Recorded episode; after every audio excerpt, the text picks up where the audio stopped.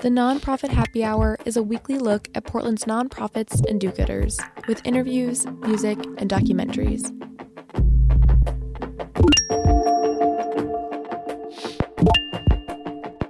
You're listening to the Nonprofit Happy Hour on X Ray FM, brought to you by the Media Institute for Social Change, a public interest media lab that works to inspire, empower, and engage emerging media producers.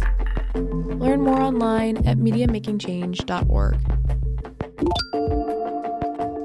I'm Carly Meisberger. On this episode, we bring you a conversation with Jillian Detweiler and Judge Kemp from Street Trust about the alternative transportation movement. This is Phil Bussey. It's the Nonprofit Happy Hour on X Ray FM. I am joined uh, by two of the staff from Street Trust. Uh, Jillian Detweiler is Executive Director, and Judge Kemp is Program and Events Director. How are you both? I'm Great. well. Thank you. So, Street Trust gives access to safe, affordable, equitable transportation. And let, let me try to think about uh, uh, rubber on the road here. This is through actually getting bikes to kids, education, and lobbying. Am I missing anything? Encouragement. So we do, yeah, we have education programs, encouragement programs, and advocacy programs. And encouraging who to do what? Well, our biggest encouragement program is the Bike More Challenge, and that's a program that Judge runs, so I'll let him elaborate. So the Bike More Challenge is, like Jillian mentioned, uh, like she said, is an encouragement program where we try to get more people to bike. Um, during May, May is the National Bike Month, and we have a program called Bike More Challenge where we get people out through a free program. They sign up. Uh, there's incentives to encourage people to ride more throughout the month of May.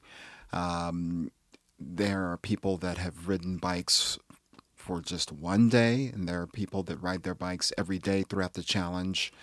And you can uh, rack up some great incentive prizes. Uh, it's a great team building opportunity, leadership leadership building. Um, just a wonderful program just to be a part of. So this this is probably easier said than done, I assume. Um, so let's let's try to unpack that a little bit. So we're we're talking about uh, students, or or we're talking about uh, people in businesses here, or both.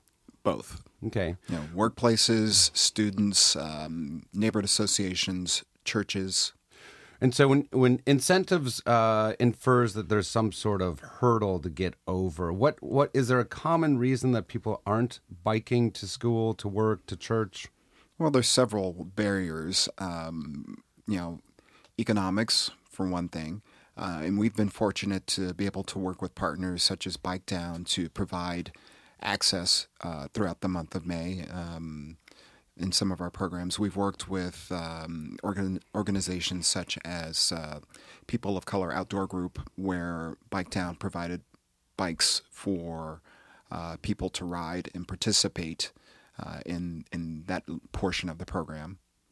And is is it getting? Um, I just said it was it was this is probably hard to do, but is it getting easier? You know, I just I just commuted over here and was uh, driving today. Um, it's a What? pain. in, in my in my defense, I have to go pick up plywood afterwards, which is hard to carry on a bike. Um, but it's also I- Defense accepted. Thank you. I five is a pain, and it's getting worse, and MLK is a pain, and it's getting worse. And is is that is that an argument for for biking, or or are we going to start to see bike traffic jams too? Well, I think we could start to see some bike traffic jams on our major bike thoroughfares, but we're a long way from maximizing the capacity of streets that are designated for bikes. And we know there are lots of trips, not the one picking up plywood, um, but lots of trips that could be made by bike. And if they were, um, that would make room for those trips that really need to be made by the car. And, you know, we've expanded our mission beyond cycling because we recognize that to be successful in dealing with the growth of Portland, dealing with the environmental consequences of our transportation system as it is today, we need to shift a lot more trips um, to transit and walking in addition to biking. Right, and and so uh, Street Trust has been around since the mid '90s. Is that correct? Correct. Uh, and a lot has changed in Portland since then. Yes. Uh, you know, both both in terms of uh, the density, the number of people, but also in terms of uh, the the availability of bike lanes. I mean, there's been some real positive changes. Um, is that making it easier to make an argument for people that it is it is safer out there? Is it safer to bike today than it was uh, 30 years ago? Um, I think that it is, and it's a lot more comfortable. There are a lot more comfortable spaces. A lot of safety is is perceived um, as well as the reality. But we still have uh, a ways to go, especially in places like East Portland, where there's an incomplete street grid for any user, and there are still some very large streets um, that it's really hard to avoid, and traffic moving at high speeds. And can you? I, I want to keep uh, going through this this idea of an incentive of making a biker from a non-biker. Is there is there a story of a particular uh, person you can tell me about how uh, he or she uh, uh, was motivated to become a biker? Um, how what incentives you dangled and what you found to be productive? So I have had several people, and I think they're just uh, examples, tell me how the Bike More Challenge changed their life. The Bike More Challenge is primarily um, team based uh, at people's place of employment. And we have folks who volunteer to be a team captain, and they really are the driving force of changing the culture where they work. And um, for folks who have trouble just getting out of the rut of driving, the Bike More Challenge is what can make a difference. Um, I talked to a person at this year's Bike More Challenge party. He works at Hyster-Yale in Troutdale. He rode his bike most days from Lake Oswego to Troutdale.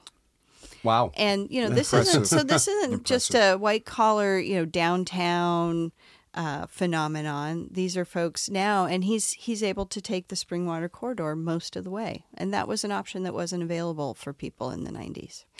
You know, and it's it's it's such a great way to start the day and to end the workday. It is. It's a huge stress relief.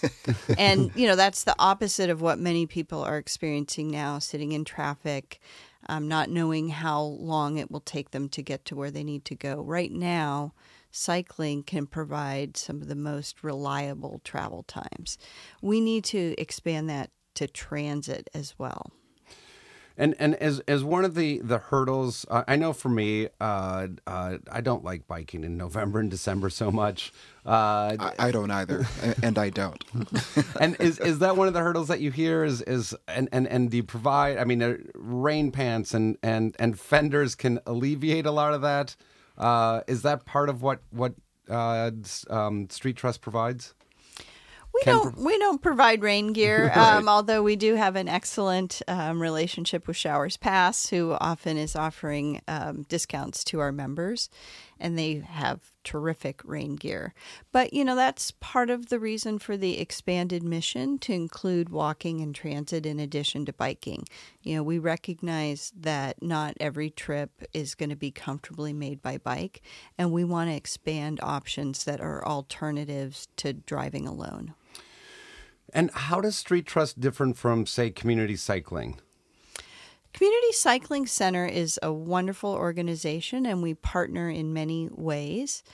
Um, Community Cycling Center has a shop on Alberta. We don't have a shop, and they their biggest programming is summer camps for kids, and they do you know wonderful job teaching kids bike safety and all of the joys that come with cycling every summer. We have had a bigger focus in public schools teaching bike safety education, and we have had the bigger role in advocacy for the expansion of facilities that make it safe and convenient to walk, bike, and take public transportation. And I do want to talk about some of the advocacy. I want to stay a little bit on the classes for a bit. So there, there's, I really like seeing this. There's not just classes for the bikers, but you have safety classes for drivers. Yes, we have an Oregon Friendly Drivers Program, and it is critical for drivers to expand their understanding of why cyclists do what they do, what some of this new infrastructure means and how you should drive around it. Um, you know, examples about every intersection for a pedestrian is a crosswalk, whether it's striped or not, and cars should come to a stop.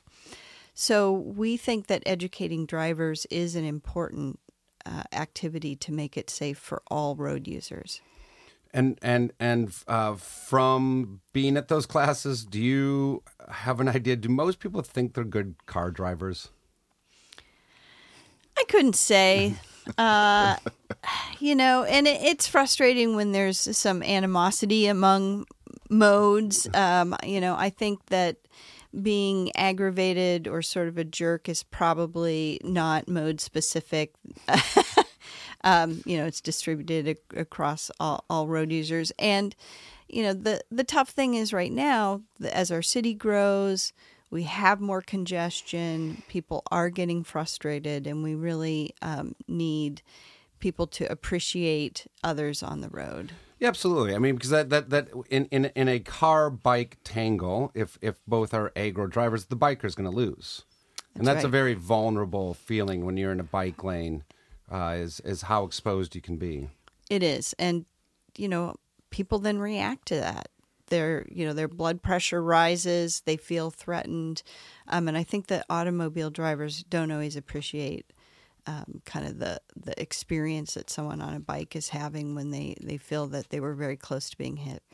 Yeah, I, I may have quote unquote tapped a car or two Yeah. in, in the past. Yeah, Just a love tap, just to let them know that I'm there. yeah. Let's change gears, so to speak, uh, for a little bit. Um, what is your motivation? What's the motivation of Street Trust? Because there's so many different ways that uh, an, uh, a person or an organization comes to uh, bike mass transit uh, uh, tran opportunities, whether it's environmental, economical, uh, city planning. Is is there a uh, predominant motivation that Street Trust has? Is this about the environment and reducing climate change or slowing climate change, or is this about providing economic opportunities? Or It it is all of the above. Yes, definitely. Um, we were founded as the Bicycle Transportation Alliance um, by folks who really just wanted to be able to ride a bike safely. But as the organization has evolved and we expanded our mission almost three years ago to include walking and public transit, it's because the our transportation system is responsible for about 40% of emissions that are contributing to climate change. So there's an environmental imperative to change the way that we get around. And then there are all these benefits public health.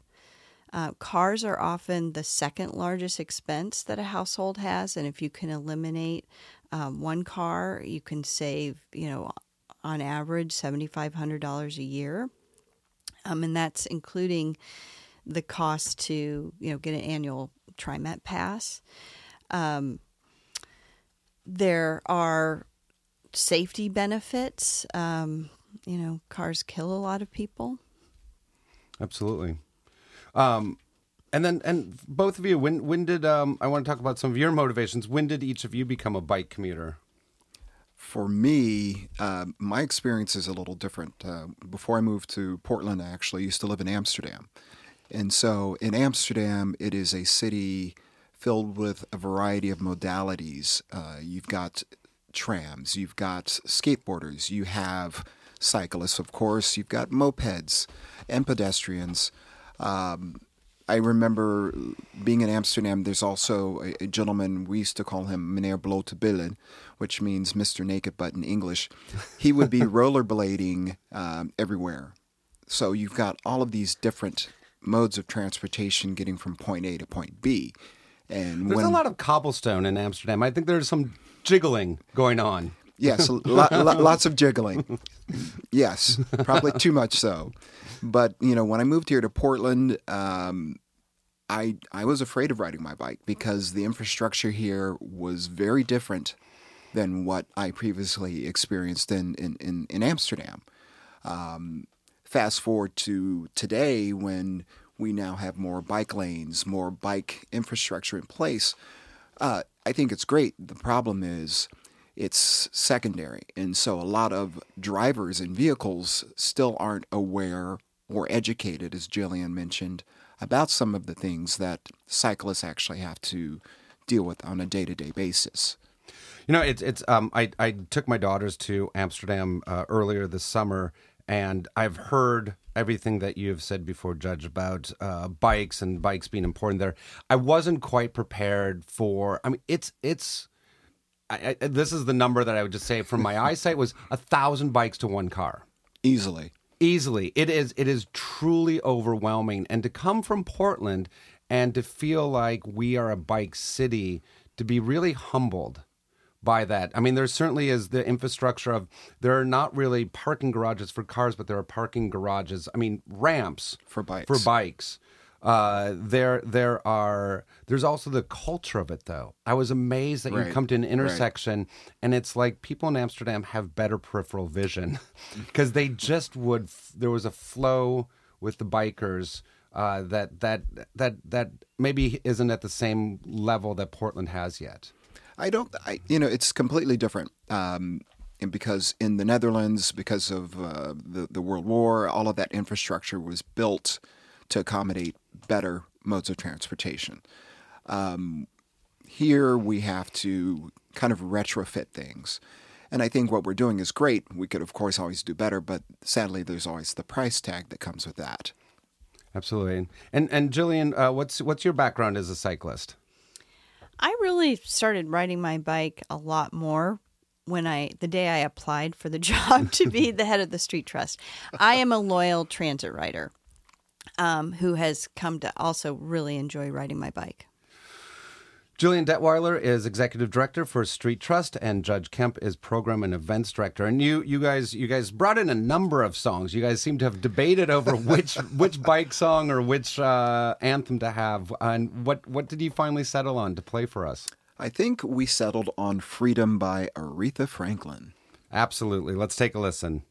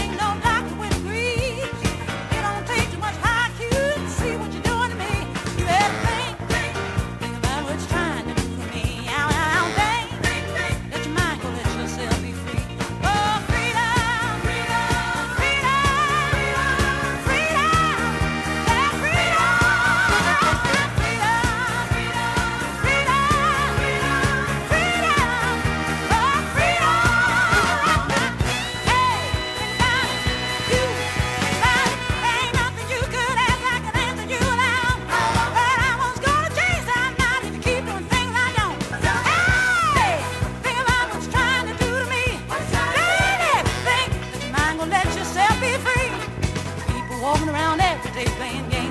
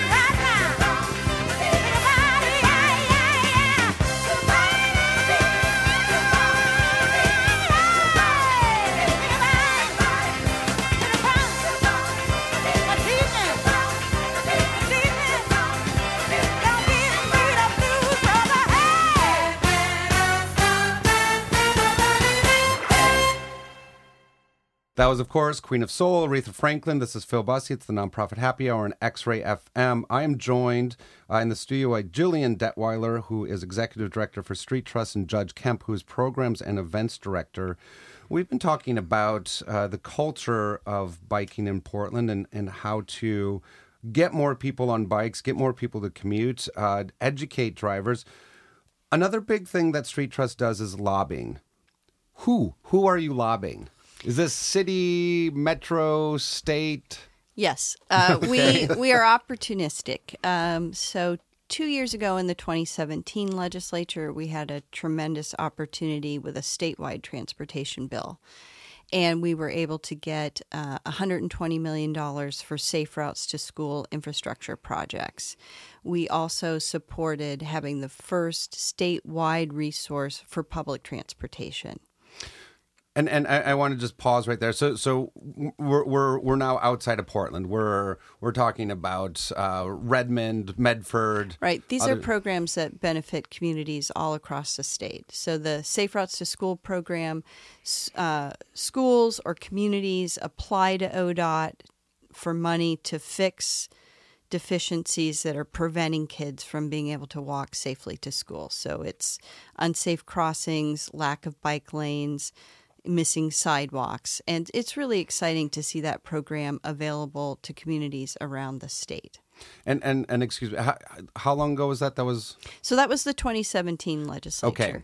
Our biggest opportunity right now is at the regional level in the Portland metropolitan area. There is a proposal to have a significant transportation package in front of the voters in 2020. Metro is leading the process to put that together. And the Street Trust is a founding member of the Getting There Together Coalition. We're now 35 plus organizations strong, representing community groups throughout the region that are working hard to make sure that that measure serves walking, biking, and transit and focuses on communities that have been either damaged by past transportation measures or simply left behind. So we need to expand bus service to places uh, that are maybe a little less dense, but where low income families can afford to live. They need to be able to safely access that bus service by provision of sidewalks and bike lanes. And we're hoping that uh, this can really be a game changer for our region. and that that's a ballot measure for the May or the November election. It would be November 2020. Okay. And there's a f- few other things happening in November 2020 on that ballot. Indeed. It's it's going to be it's going to be a crazy time. Um, you know, in the meantime, we did we were active in the legislative session that uh, closed in June or the end of June, early July. Uh, we were successful in getting a uh, change to the law that clarifies that bike lanes continue through intersections. There had been two unfortunate uh, judicial rulings where a cyclist was hit, one was killed in an intersection. The law requires that cars yield to cyclists in a bike lane. And the judge said because the bike lane wasn't striped through the intersection, which they almost never are, that the that the driver was not at fault. Um, the cyclist was not in a bike lane. Ah, we changed the law. I mean, there's nowhere for bikes. to go. You, you know, Right, right, right. No, it's doesn't- like, yeah, it was crazy. Um, and so we we were successful in getting the law changed. Um, we also supported Floyd Prozanski's um, effort to legalize what's called the Idaho Stop. Cyclists um, can slow and yield at an at an intersection with a stop sign, but they don't need to come to a full stop. I was always calling that the California stop, but I imagine that would be harder to get through the legislation, given some sentiments in the state. I want to just I want to roll back to the so the, the getting there ballot initiative. Uh, uh, um, do you need help getting signatures? Is that already done? Where where is that in the incubation process? So it's still kind of early days. Metro has formed a 35 member task force. Uh, the Street Trust has representative a representative on that task force. And um, there's been a pretty high level of public interest in these task force meetings um, with not only members of the Getting There Together coalition, but also um, the Sunrise movement, really focusing on how this transportation package could really transform our transportation choices in a way that's more environmentally appropriate. And is that asking uh, voters for? Is there is there a uh, is this a bond measure of any sort? Is this uh, what, where's the funding coming from, or how does that prioritize? in that that is one of the ways in which we are in early days. So the work that's been done so far is to identify key corridors in the region that require investment to use those corridors more effectively. How can we stripe them with bike lanes so that more of that traffic can go on bikes? What do we need to do to get buses out of traffic so that the bus can be a choice that is uh, reliable and makes some sense for people time wise? the corridors have been selected. We're now looking at specific projects in those corridors through some, they're calling them local investment teams. It'll be the fall before the committee starts talking about revenue sources, and that will be a challenging conversation. Absolutely. I want to round out our conversation by talking uh, uh, about an event and an award that Street Trust is, I think, really is a hallmark. Uh, the Alice Awards. Yes. And 30 years almost? It'll be 30 years uh, next year that we'll be, we've had an Alice Awards um, event and recognize leaders in the alternative transportation movement. And and um, how who who wins? How how who, who's nominated? How does the nomination happen? And then how does the selection happen? Well, there's a selection process um, where we have staff um, select based off of certain qualifications. There's certain categories or, or criteria um, we're looking at. We look at like uh, an emerging leader. We look at oh goodness, I'm trying to think off the top of my head. Um, emerging leader. Uh, help. okay. Um, so we do a we do a call um, for nominations, There we go. and yeah, yeah, people can be doing work in the field in all different areas, whether it's you know helping kids, whether it is encouraging you know their workplace or adults, whether it's the advocacy work or the encouragement work or the education work.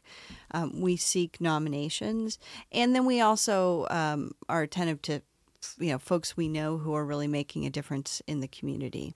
I also want to chime in. There's also also the equity focus that is on top of all of what we look at. So that's also important. And I, it, it's been a de- good decade plus since I've gone to to the Alice Awards. Uh, when they were when you were still bike uh, BTA Bike uh, Transportation Alliance, it was a fun event.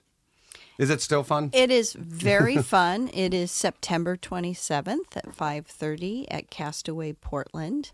You can buy your tickets at thestreettrust.org and we would love to see you there. Jillian Detweiler is executive director for Street Trust, and Judge Kemp is program and events director. Thank you both for coming in. Thank you for having us. Thank you. The Nonprofit Happy Hour is made possible by Beneficial State Bank, a certified B Corp that holds to what it calls a triple bottom line of social justice, environmental well being, and economic sustainability. If your organization or business is interested in underwriting our show, please email Phil at MediaMakingChange.org. The Nonprofit Happy Hour is a production of the Media Institute for Social Change and KXRY Radio, X Ray FM. Our host is Phil Bussey. Our executive producer and editor is me, Carly Meisberger. Archives of past shows can be found on our SoundCloud page. Questions, comments, or ideas about the show can be sent to info at MediaMakingChange.org. Thanks for tuning in.